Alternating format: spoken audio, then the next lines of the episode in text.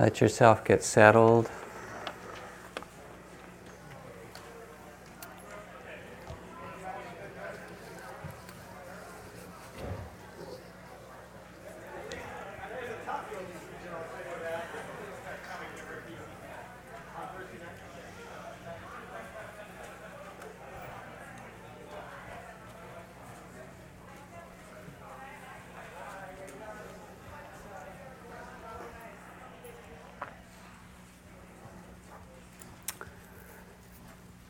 Um, as we get ready to begin the, this evening for the um, Dharma talk, I actually have a question or two to ask you. Um, how many of you were here last Monday night for Lama Surya Das and, and myself? At least half of half of you. Um, after that Monday evening. I spoke with Surya a little bit. Um, and I thought it was kind of playful. I basically enjoyed it, and I asked him if he enjoyed it, and he said yes. But then I got some other feedback, which was interesting. A couple of um, women came and spoke to me who are on staff here, and I, who, who know Lama Surya Das and know that I respect him as a teacher and so forth. And um, we were talking about Monday night, and they said, Oh, that was awfully painful, wasn't it? And I said, Oh, it was, because I was kind of surprised to hear that. And they said, Yeah, it was really painful for them to watch. There was this kind of repartee of making fun of one another, back and forth, and so forth. Um, and it didn't to them it seemed like it was disrespectful and unfriendly in some ways and very disjointed. And so I called Surya Das. I was curious, and I asked him. I said, "Did you feel like you weren't respected as a teacher, or that it was difficult for you?" So he said, "No, no. I had a good time, and I'm glad we had time together, and so forth." Then I asked my wife about it, um, and she said, "Oh, that's what you do with your brothers all the time." And and um, she said most of, uh, she said myself and the other wives married to your brothers have a hard time when you guys do that. She said, The problem is that you think it's normal.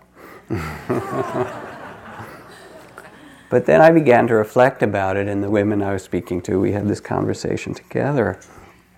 Um, they were saying, Well, maybe it's just a kind of male, you know, cultural locker room way of relating or something like that.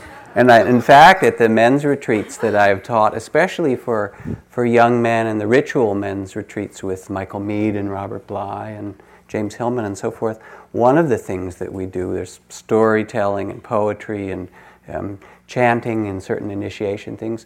We have had at times um, contests between men. Um, and one of the one of the contests that we had was an insult contest, where you would have teams and men would volunteer to get up and kind of insult the other person in a more witty and devastating way. anyway, what, I might, uh, what I'm curious is how many other people found that it was uh, fractured, uncomfortable, didn't seem um, pleasant to you last week? I'm curious because clearly there were some. Thank you. I'm sure there were others among you who did. Because uh, I learned something when they, when they talk, when uh, the, the women that were on the staff talked to me about it, I actually got a little bit embarrassed because I realized that it was quite unconscious. It really is the way I have three brothers, and in our family there's a kind of um, affection and repartee and wit and, and stuff that goes back and forth that does seem normal. But I realized that um, in the circumstance of presenting another teacher and trying to make uh, a welcoming space. He and I actually, Lama Surya Das, are quite good friends. Um, and so we do this, we kind of banter back and forth anyway.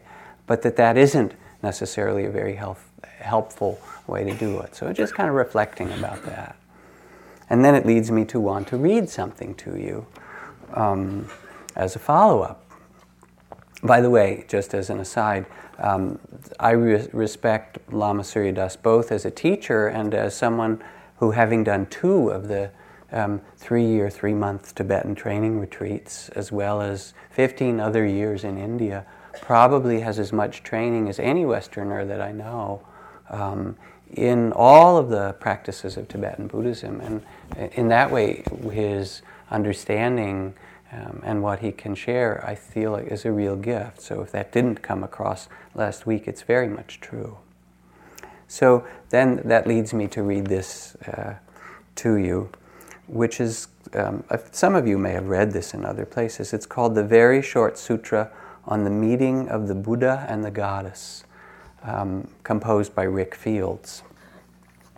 Thus, it is once the Buddha was walking along the forest path in the oak grove at Ojai, walking without arriving anywhere or having any thought of arriving or not arriving. And lotuses shining with morning dew miraculously appeared under every step, soft as silk, beneath the toes of the Buddha. When suddenly, out of the turquoise sky, dancing in front of his half shut inward looking eyes, shining and shimmering like a rainbow or a spider's web, transparent as the dew on a lotus flower. The goddess appeared, quivering like a hummingbird in the air before him. She, for she was surely a she, as the Buddha could clearly see with his eye of discriminating awareness wisdom, was mostly red in color, though when the light shifted, she flashed like a rainbow. She was naked except for the usual flower ornaments goddesses wear. Her long hair was deep blue, her two eyes fathomless pits of space, and her third eye a bloodshot ring of fire. The Buddha folded his hands together and greeted the goddess thus O goddess, why are you blocking my path? This is the dialogue between men and women. We are continuing here, just thinking about that. Before I saw you, I was happily going nowhere. now I'm not sure where to go. You can go around me, said the goddess, twirling on her heels like a bird darting away, but just a little ways away. Or you can come after me. This is my forest, too. You can't pretend I'm not here. With that, the Buddha sat, supple as a snake, solid as a rock beneath a bo tree that sprang full leaf to shade him. Perhaps we should have a chat, he said. After years of arduous practice, at the time of the morning star, I penetrated reality, and now, not so fast, Buddha, I am reality. The earth stood still, the oceans paused. The wind itself listened. A thousand arhats, bodhisattvas, and dakinis magically appeared to hear what would happen in this conversation. I know I take my life in my hands, said the Buddha, but I am known as the fearless one, so here goes. And he and the goddess, without further words, exchanged glances. Light rays like sunbeams shot forth, so bright that even Sariputra, the all seeing one, had to turn away. And then they exchanged thoughts, and the illumination was as bright as a diamond candle. And then they exchanged mind, and there was a great silence as vast as the universe that contains everything. And then they exchanged bodies and clothes, and the Buddha arose as the goddess, and the goddess arose as the Buddha and so on, back and forth for a hundred thousand, hundred thousand Mahakalpas. If you meet the Buddha, you meet the goddess. If you meet the goddess, you meet the Buddha. Not only that, this the Buddha is the goddess, the goddess is the Buddha. And not only that, this the Buddha is emptiness and the goddess is bliss. The goddess is emptiness and the Buddha is bliss.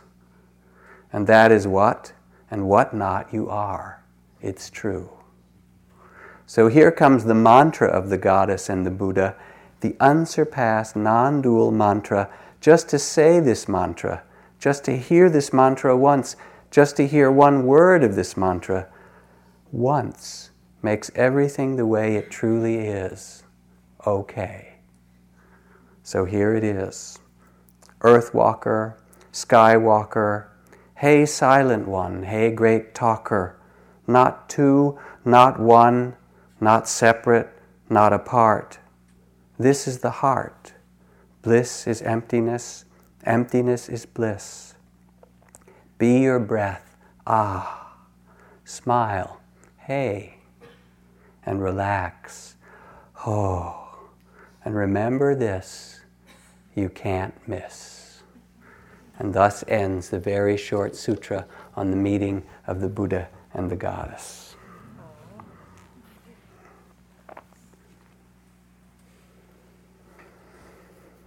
Some years back, I remember visiting Stephen Levine and Ondrea.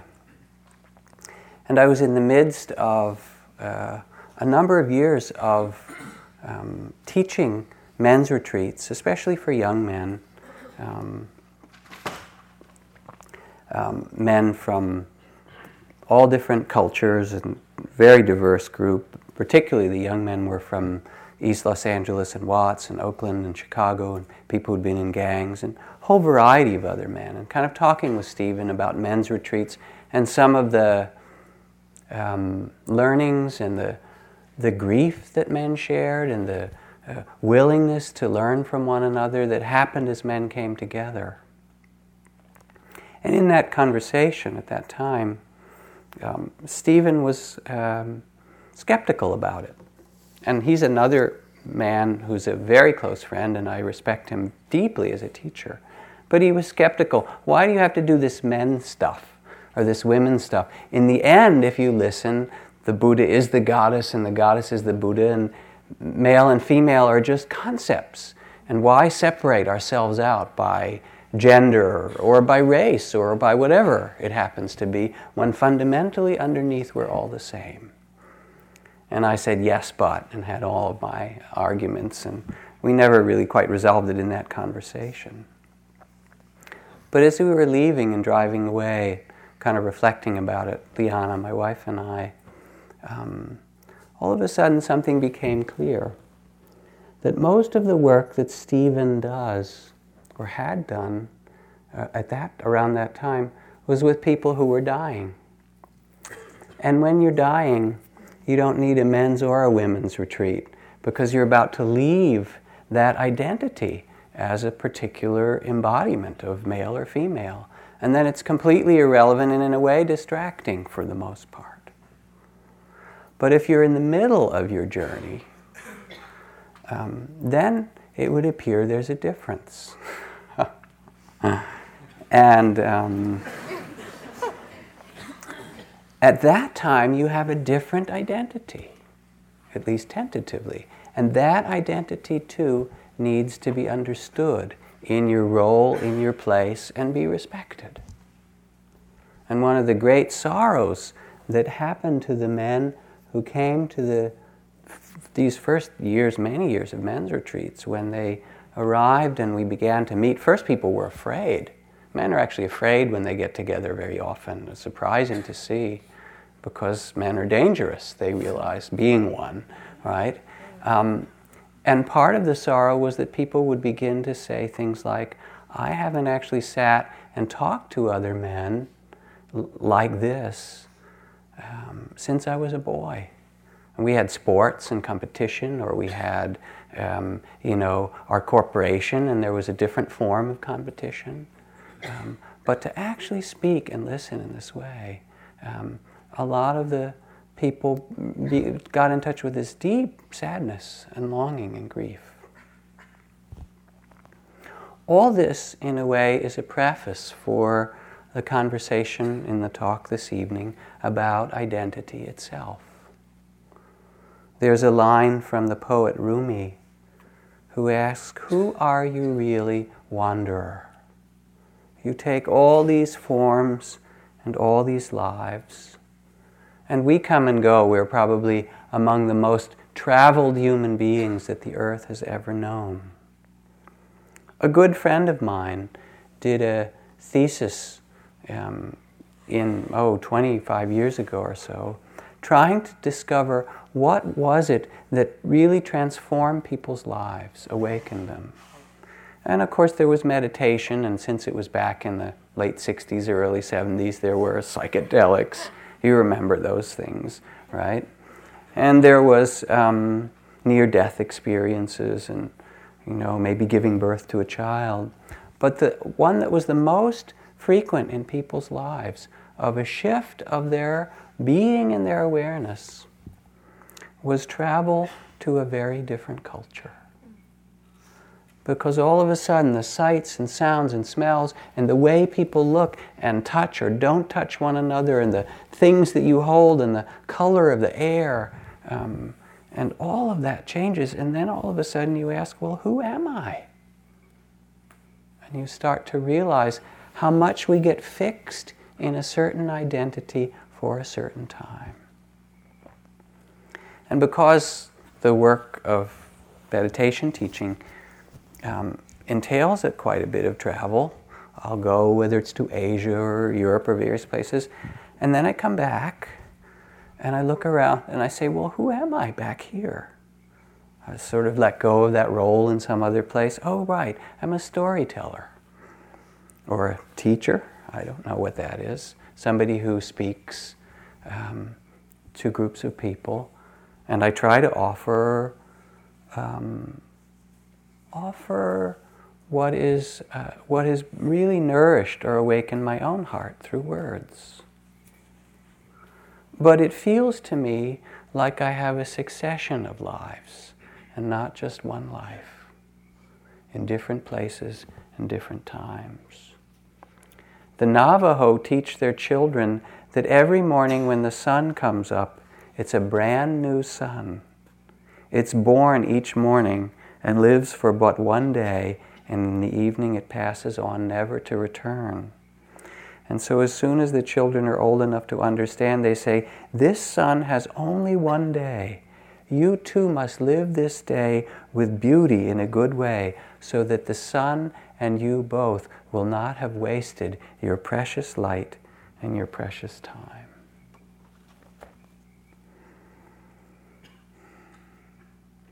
In the Buddhist teaching, it's said when people ask about birth and death that each moment is a rebirth. Each moment we are born anew. And one of the central questions of all of Buddhist practice or spiritual practice is then to look into this question, this mystery of identity. Who am I? As a male or a female or a um, an American, you know, or a, what, an Italian American, or an Irish American, or an African American, or Chinese American, or what other identities one has as a lover or a husband or a wife or a employer or an employee all those different things Remember that Hindu song that the babies sing in the womb. Please, dear God, do not let me forget who I am. And then the song changes just after birth. Oh dear, I've forgotten already. Whenever our life changes, we encounter again this mystery of our identity. Some places say, well, you are a spark of the divine. Then somebody asked the Lama Chogyam Trungpa Rinpoche, in Tibetan Buddhism, when you have rebirth from one life to another, if there's no self to be reborn, how does it happen? As Buddhism speaks of selflessness or emptiness. What is it that's reborn if there's no self? He said, I'm sorry to say, it's mostly your bad habits. But what is it to be incarnated and to feel that pattern, whether you call it habits or the patterns of uh, what we've learned in consciousness that repeat from day to day and week to week, from childhood to adulthood to old age? What is it to come into a body and take consciousness in this human form? One of the really striking memories I have in looking at this question was when I went to swim with the dolphins. And holding onto their fins and being pulled around, and there were these two wonderful dolphins. Maya was one, and Melissa was the other, with these huge dolphin eyes and incredibly playful, joyful spirits. It was like being with some great guru or something. And they'd come and you could hold them and they'd look at you and it was it was as if this amazing consciousness was in this being and they were willing to play with you for a while. Or I remember going to visit Michael and Koko, the gorillas that have been taught sign language.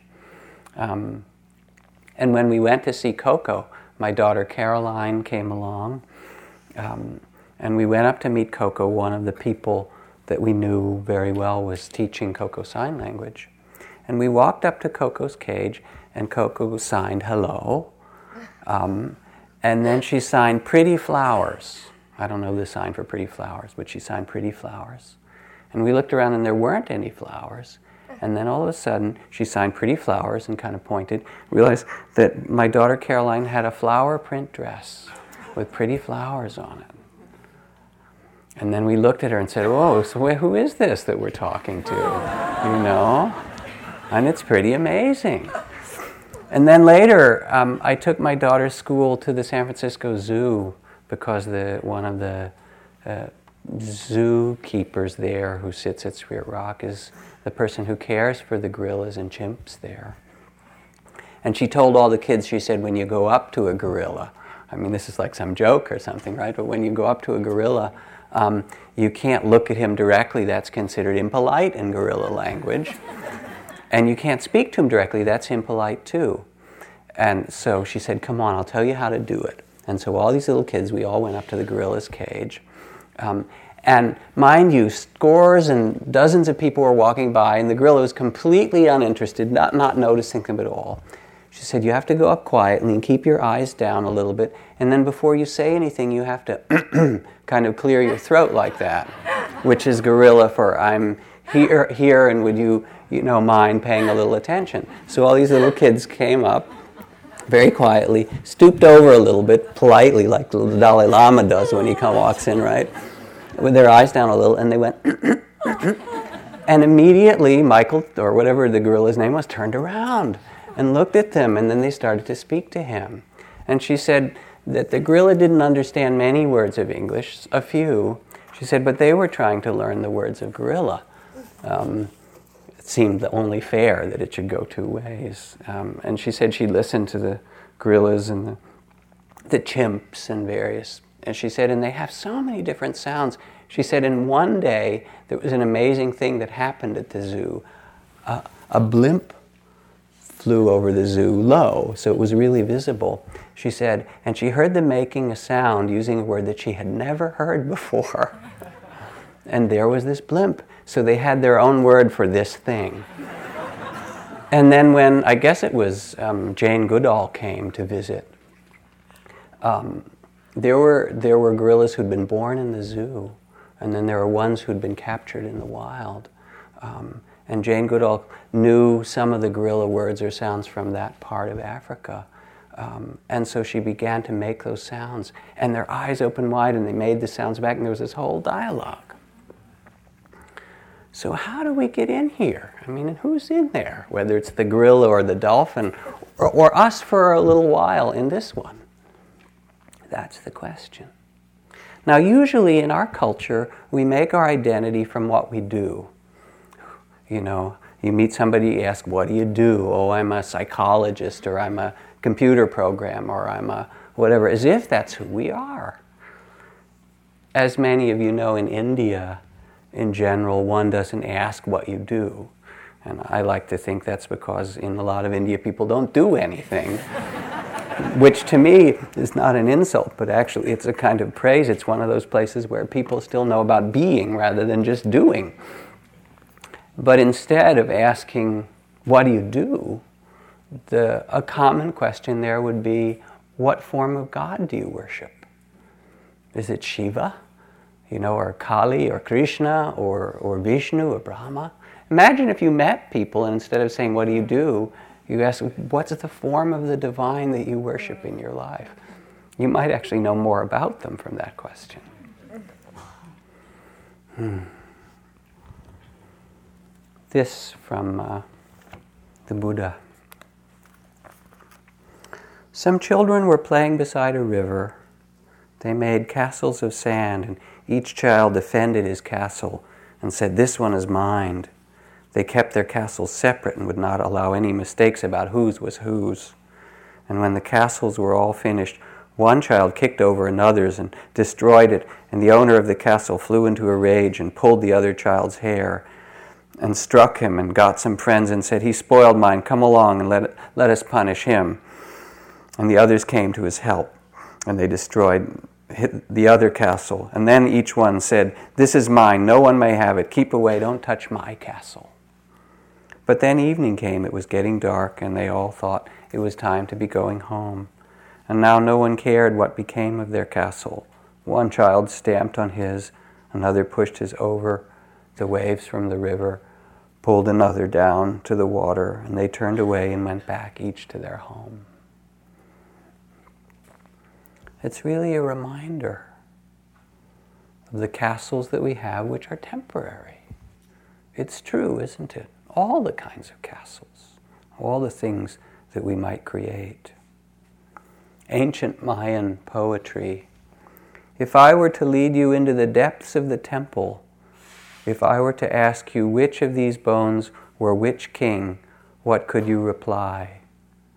You would say, I know not for the greatest and the least are confounded in common clay, and the blackness of the tomb is the sun's womb, and the dark night shines with bright stars. We are thus.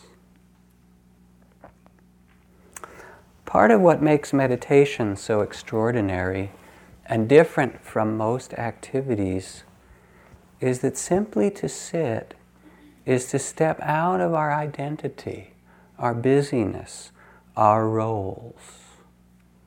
And certainly, as one begins to sit, there's a making of peace, there's a healing that can take place, an opening of the heart, an offering of prayers. But then, as we begin to listen, we hear the stories that we tell of ourselves, who we think we are the victim or the warrior, you know, or the workaholic, or the nurturer, or the lost soul, or the great mother. You know all those stories. The identities that we might take. Yet, mindfulness or awareness, this quality of attention, creates a space for the heart to live and listen even deeper than that, to remember who we really are beneath, beyond all of these stories to reconnect with that which is timeless, even in the face of birth and death. So we sit and we practice paying attention. Breath comes and goes, body sensations, feelings, and moods, and so forth. And there's an opening. The armor of the body begins to release if you sit in meditation. The places that we've held, the contractions, begin to soften. The moods, the sorrows, the regrets, the longings, the creativity, the love, all arise and express themselves. The fear, the guilt and grudges and hopes and visions and imagination. And we see all these things, but if we listen deeper, we realize that's not who we are either. This, what's called the body of fear, the small sense of self, begins to open. From the alchemical tradition, Hermes Trismegistus.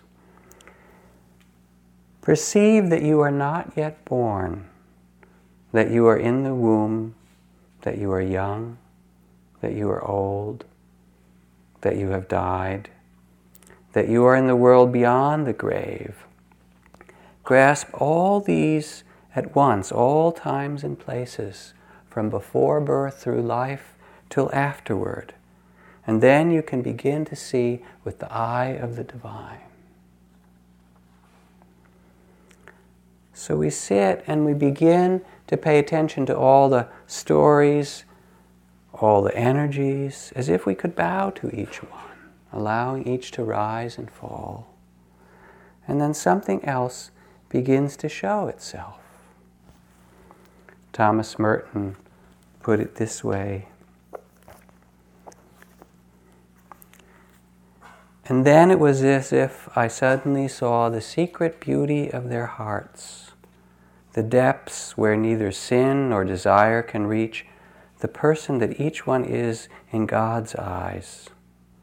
If only they could see themselves as they really are, if only we could see each other that way, there would be no more reason for war or hatred or cruelty.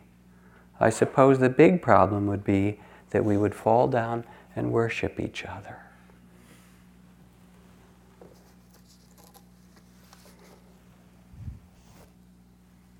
To sit in meditation is to ask this question Who am I underneath all this?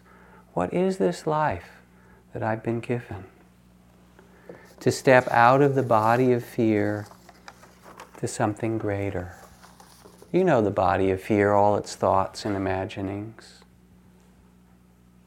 As the Ojibwe Indians have said, sometimes I go about pitying myself, and all the while I'm being carried by great winds across the sky. And if we sit and become quiet and still and listen after some initial opening and letting go, we begin to feel that the breath breathes itself. The thoughts think themselves, the stories tell themselves, and they all arise in the space of being alive, aware, a kind of great mystery. It is such a strange thing to be in a human body. You know it is. This one hole at this end in which we stuff dead plants and animals, right? with the bones that hang down that mush it them up, right? And kind of all this, we water it and then push it down through the tube. And the little patches of fur that we have left compared to, you know, those gorillas and chimps and things like that. No tail, or at least very little bit of a tail left.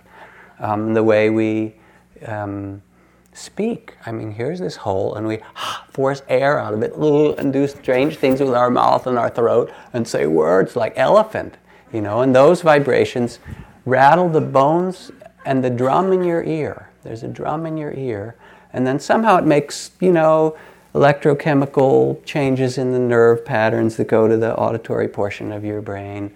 And I say elephant, pink elephant, picture it, right? And you can. Phenomenal. I mean, it is bizarre, isn't it? Or eyes. I mean, eyes are the weirdest thing. They are.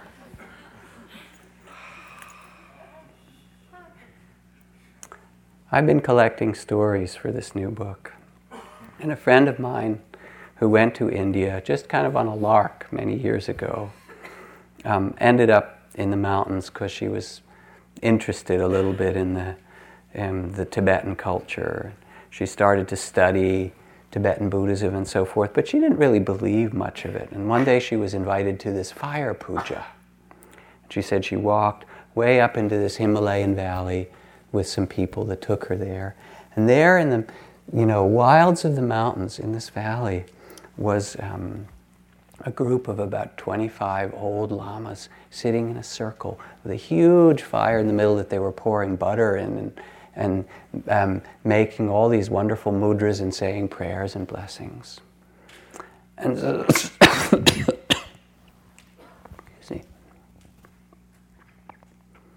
And surrounding this big fire where they were pouring the ghee and butter and making their offerings and chants was a whole circle of birds that had come down from the mountains that were in a circle around them, facing toward the fire and just listening. And she said, I walked into that circle in the Himalayas with the birds around the lamas and the butter being poured in these strange chants. And she said, anything I ever imagined about what was supposed to happen in this world just stopped. And I realized that the world is far more extraordinary than we ever let ourselves think. Now, my good friend Roger Walsh, who has an MD and a PhD, taught at Stanford for a while in psychiatry and medicine and all these other things, and who's a scholar of world religions, among many things, author of a lot of books. He sat down some years ago trying to understand things with his mind, poor Roger, and he, he decided to read through the Encyclopedia of World Religions, which is a, quite a number of volumes, to try to understand this stuff we're doing better. And so he read, you know, starting from Aztecs and going to Zoroastrianism. Um, and each one was a religion that had millions of followers over hundreds of years. And each of those religions had a story about the world, how it came into being, how good and evil related, some form of redemption that people could follow they oftentimes there were similarities, but many of them were quite in conflict with one another as well. But each one was quite believable. And so after he read all that, I said, Roger, can you give me a summary? Because I'm not going to read it. You know, what did you find in reading through all of that? And he said, What I saw here were a hundred different religions with millions of people all believing them. I saw that those religious traditions, every one of them, was a set was a story, a set of words and concepts that we place on this mystery of life to make ourselves feel a little more comfortable and safe and at peace. It's a filter, but the mystery itself is something beyond all of those systems. To meditate is to be invited into that mystery moment by moment. The mystery of the breath, the mystery of the feelings that move like the weather changes in San Francisco, the mystery of thoughts that create and disappear into nothing.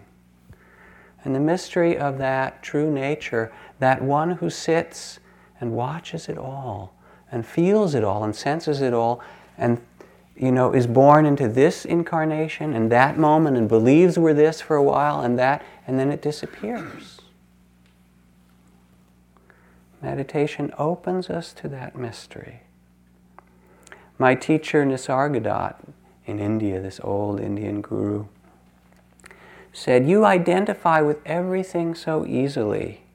Whatever you think you are, you take that to be true. A man or a woman or a, you know, a, um, whatever your work is, a, a, a lawyer or a gardener or an artist and so forth. The habit of imagining yourself as being something, as perceivable and describable, is very strong with you. I find this impossible. The understanding that I am not this and not that is the ground of my being. Wisdom says I am nothing. Love says I am everything. Between these two, my life flows. And then, in sitting with him, he would look you in the eye and ask you the question Who are you really? It's an amazing question to be asked, especially if someone does look you in the eye. And especially if that someone doesn't think that they're any of these normal things. And you begin to say, well, I'm an American, or, you know, I'm a, um, I'm this, this many years old, or I'm a man, or I'm a father, or so forth. And you get those answers out. It takes about just a minute or two. And they'll say, well, who are you really underneath all of that? And when you say, finally, I don't know, I don't know. But I'm not all those things that he says. You take these things to be who you are. I, the understanding that I'm not this or not that, is the ground of my being then you come to rest. You rest in that place of being that's not being something, a place of trust. And it's always here for us, always. Now you may ask, how is this helpful in some practical way?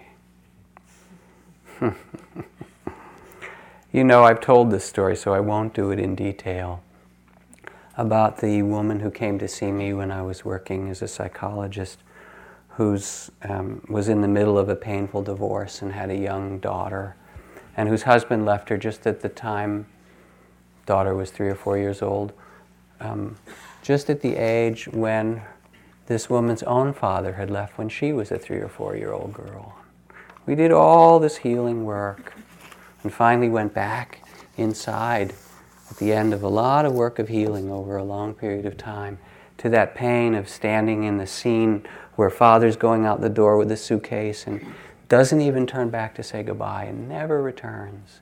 She's weeping and feeling like no one, he doesn't love me and I'm unlovable. And after that, by telling that story, I'm lovable, unlovable, every other relationship in her life, I'm unlovable, followed that pattern. And there she is finally back in that place, feeling my father's leaving tremendous pain and grief, and he's going out the door. And then I asked if she could get into his body for a moment. And she felt his body instead of her own. She said, Oh my God, it's rigid and frightened and angry. And I said, Well, what's his problem? She said he's in the wrong marriage. He feels like he's dying if he stays here even another day. He's going to lose his life. It's the, it's the, it's, um, it's terrible. He has to escape. And I says, Does he know that you're at the top of the stairs? Oh yeah, he knows I'm looking. Well, why doesn't he turn and say he loves you, or goodbye, or anything? And she began to weep. And she said, Because if I look up once and see my daughter, even for a moment, I couldn't possibly leave.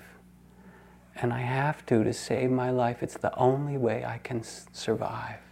And I run out the door. And so she's standing there. Again, I say, Go back and be the child. She feels this, and I said, So what's the story this child made up? No one could ever love me. I'm unlovable. It's my fault. And then I asked, Well, is it true? No, it's not true. She was born into this situation with these parents, very painful, and created an identity that lasted through a good part of her life. And then at one point, looked into the question is this who you really are? There was a man on this retreat that just ended in this room um, a few days ago who also had a history of grave um, suffering, both in childhood and, and in the military, various things. And he'd spent some years doing healing. And finally, he came in one day to an interview and he looked at me and he said, I'm done. And I said, Done what? And he said, I'm done with all this healing stuff. He said, It doesn't mean that it's not going to still hurt and that I'm not going to still remember it. He said, But this morning I was taking a walk after sitting in meditation and walking and sitting and walking for all these weeks, and the sky was blue, the rainstorm had stopped, and I felt myself breathing and took a step, and I felt like I was born new again, and I realized I didn't have to be that person who had suffered so much anymore, and I'm done. And that was worth six weeks of retreat, of sitting in, in interviews to hear that one interview. It was so beautiful. It was really a moment of liberation. As this woman saw, this space opened, and she began to see her mind contained her father and her mother and their parents and herself and the stories and all the possibilities, because it does. And beyond that, this great space of openness, of peace, of rest.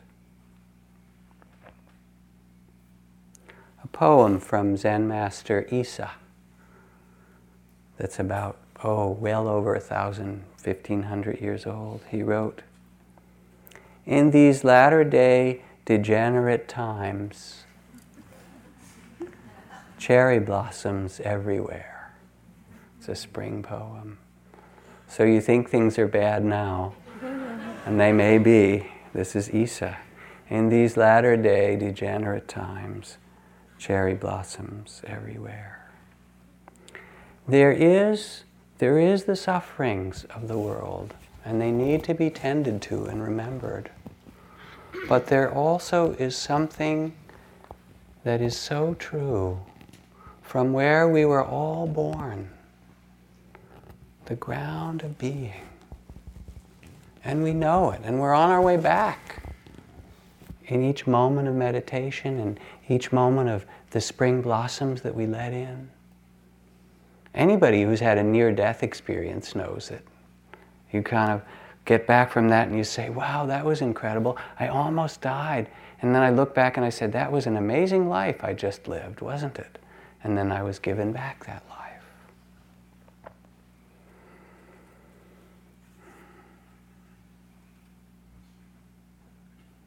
It's important in all this not to confuse this openness, what the Buddhists speak of as selflessness or emptiness, not to confuse it with low self esteem, some kind of depressed emptiness of the existential philosophers. It's all empty, it has no meaning. I remember first year I was teaching, this person came to retreat and she, she was practicing and she was doing her walking meditation and she said, I really understand emptiness. And I looked at her and I said, You do? She said, Yeah, there's just nothing. I understand no self. And I looked at her and she, she I'd been working with her for, oh, 10 days or something like that. She seemed sad and unkempt, um, and from all outward signs, rather deeply depressed.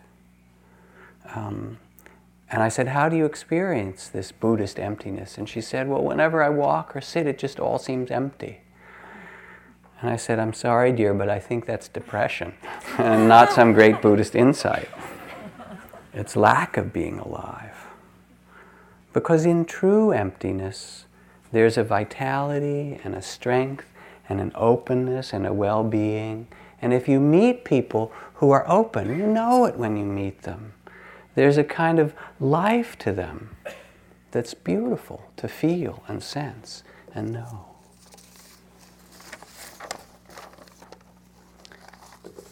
And what's left when we let go of the small self, the body of fear, doesn't go away. You still have it. You have your personality, like your body. You're born into a body, and it's more or less your body. You know, and you got to deal with it and it can be a certain shape and have certain color fur, right? And certain color exterior. And if it's darker than a skin colored crayon in this culture, you're in trouble, basically, because there's this tremendous, bizarre, racist thing about people whose exterior color is darker than a skin colored Crayola. I mean, isn't that weird? But it's also serious. I mean, so there are all these identities and so forth, but it's simply not who we are. You see all these things, and underneath them is our common true nature. And when you rest in that, when you rest in that, then the other things are so, you have to deal with them, but you deal with them in a very different way. What's left is not imitation, and it's not the story, and it's not artificial. It's more like the Tao, as resilient as the water, as forgiving as the earth. We're just here and open to life.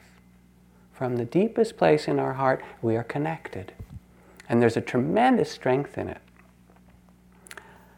A few years ago, my aunt, uh, who lived near Homestead, south of Miami, near actually near where the Miami Zoo is, Aunt Ellen, who's now is an artist and she's 90 years old, that big hurricane went through Miami. Remember that hurricane? And not only did it destroy Homestead and various things, it also destroyed the Miami Zoo, which is one of the great zoos of the world. And they were really afraid of what would happen at the zoo. So there were all these, you know, animals in their cages, and the anemometer that showed the wind speed of the hurricane at the zoo broke at 200 miles an hour. That was the last reading it had. That's how strong the winds were. The zookeepers came back into the zoo. They took as many animals as they could, but they couldn't, they didn't have anywhere to take most of them. And they thought that the animals would be killed, would be shredded through the fences, basically. But when they went back in the rubble of the zoo and looked for the animals, except for the birds who all got out pretty early and went south, but leaving those aside, almost all the other animals were there. They'd pull the rubble aside and pick up the broken fences and get the broken glass and bushes and things and look under there, and these eyes would peek out.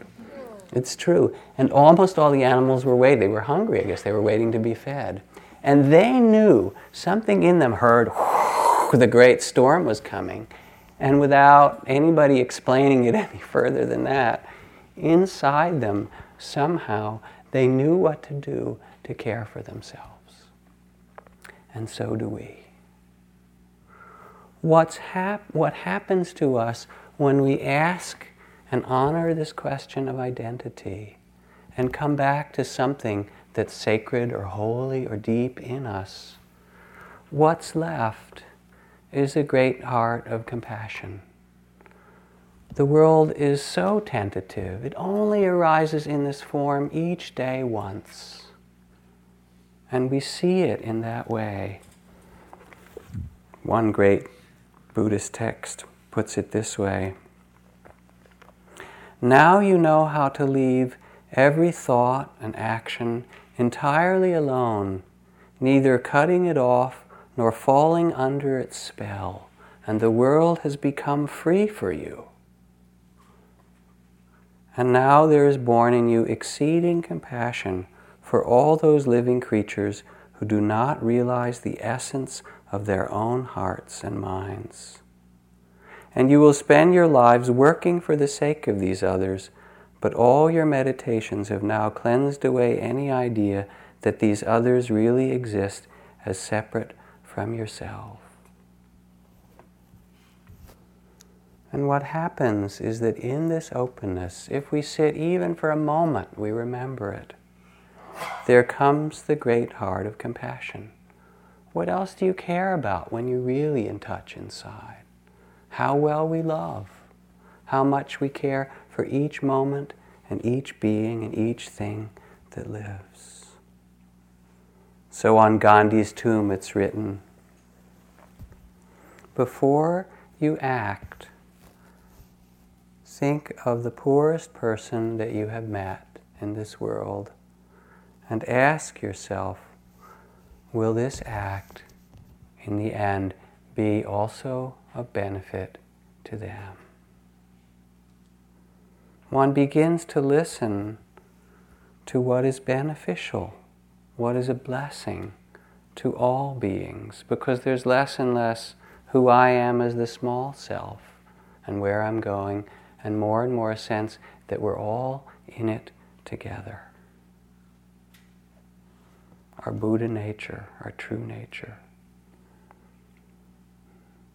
Underneath all the identity, the body of fear, the wounds, the sorrows, the stories, the love, the excitement, there is a ground of rest,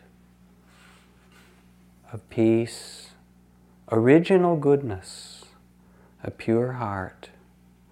And there are a hundred ways to remember it. I tell one more story in a little poem to end. A friend of mine who is a teacher went to Tibet a few years ago. And um, it happened that he arrived at the great Drepung Monastery um, during a festival time. And people, nomads, and pilgrims from all over Tibet were arriving there. And they had a whole week of um, chanting and ceremony and Lama dancing and all kinds of extraordinary things. And then to end the festival, they had a night of chanting and pujas and prayers and so forth. And in the dark of the night, at about oh 3:30 or 4 night, the whole crowd from the monastery poured out of the monastery and went up on the mountain ridge opposite the monastery. And he just went along, not knowing what was going to happen next. And they went to sit along the top of this mountain ridge facing the monastery. And then, just as it was starting to get light, down the face of the monastery was rolled this huge tanka, this huge painting of a golden Buddha that was like an acre in size, enormous. And as it rolled down, the great oh, those great big Tibetan horns were blowing down through the valley and the cymbals were clashing, people were chanting. And as it reached the bottom, just at that moment, the sun came over the mountain ridge behind them and shone onto this huge, acre sized golden figure of the Buddha and illuminated in front of them. But also, it hit them from the back. And my friend was sitting there and he said, Not only did the Buddha light up with gold, vast as you could imagine, but the moment that it lit up, you who were shivering in this dark Tibetan night in the mountain, all of a sudden felt completely filled with warmth and joy from the sunlight. And he said it was a moment where he realized that this whole festival was simply a way to remind you that that golden Buddha, that beauty, was really who you are. I think I'll stop with that story. Forget the poem. Let's sit for a minute.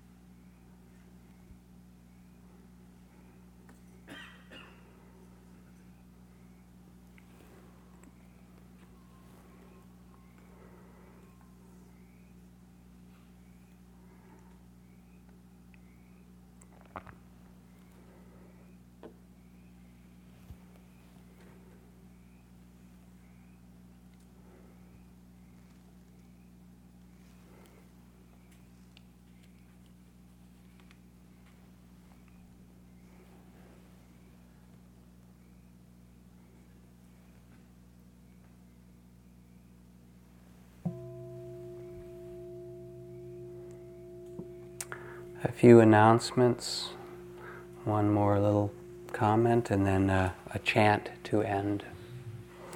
The announcements.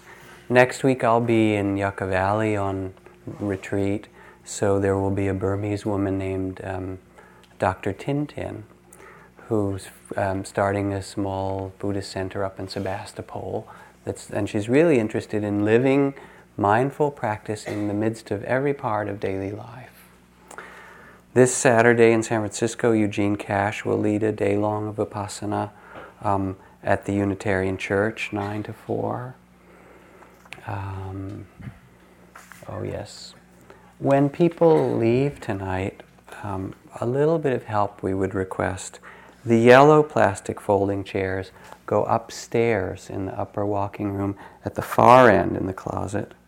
And the brown padded folding chairs go upstairs in the closet at the near end of the upper walking room. If some of you would take them up, that would be very helpful. The red backed, sort of purple red chairs, the bigger ones, they stay in this room. Um,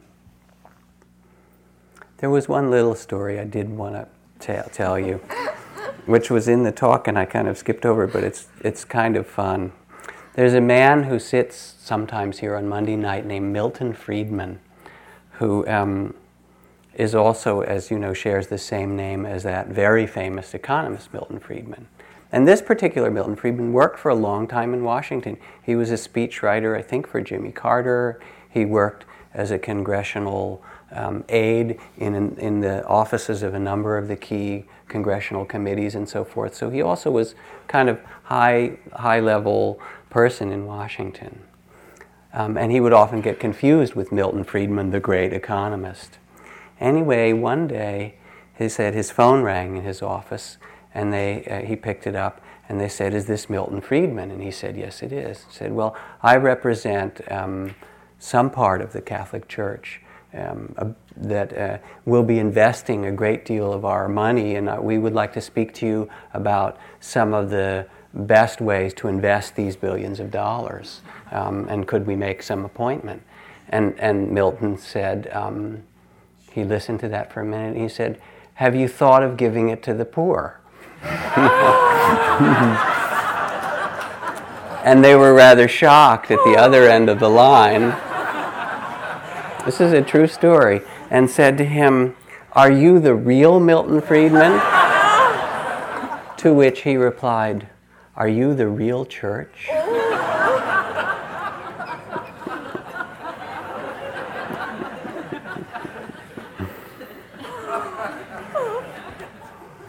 I had to tell it. Anyway, there is something beside all those words, whether they're Buddhist or Christian or Muslim or Hindu or whatever. There's something much more immediate and real, and we know it in our hearts. So the chant tonight is a very simple one.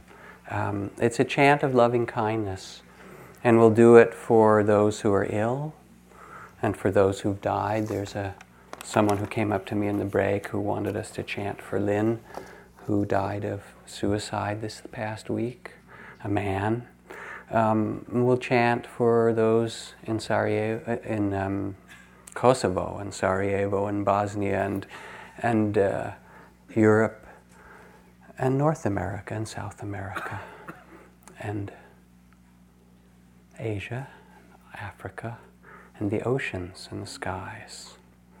So we'll chant for a little bit and then we'll go out into the spring evening. And each time we do the chant, which is a chant of loving kindness, you can bring into your heart the image of those that you offer your blessings to. Sabe sata sukito. Sabe sata sukito, all beings. Sabe sata sukito, far and near. Sabe sata sukito, male and female. Sabe sata sukito, humans and animals. Sabe sata sukito, those who are suffering. Sabe sata sukito, those who are causing suffering. Sabe sata sukito, those who are happy. Sabe sata sukito, those who are causing happiness. Sabe sata sukito, beings in all directions. Sabe sata sukito, our loved ones. Sabe sata sukito, our communities. Sabe sata sukito, everyone's loved ones. Sabe sata sukito, all beings everywhere. Sabe sata sukito, be peaceful. Sabe sata sukito, held in loving kindness. Sabe sata sukito, and free. Sabe sata sukito, three more times. Sabe sata sukito. Sabe sata sukito. Sabe sata sukito.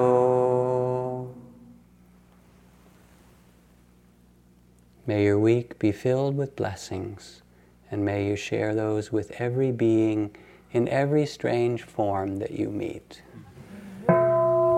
Thank you. What a pleasure.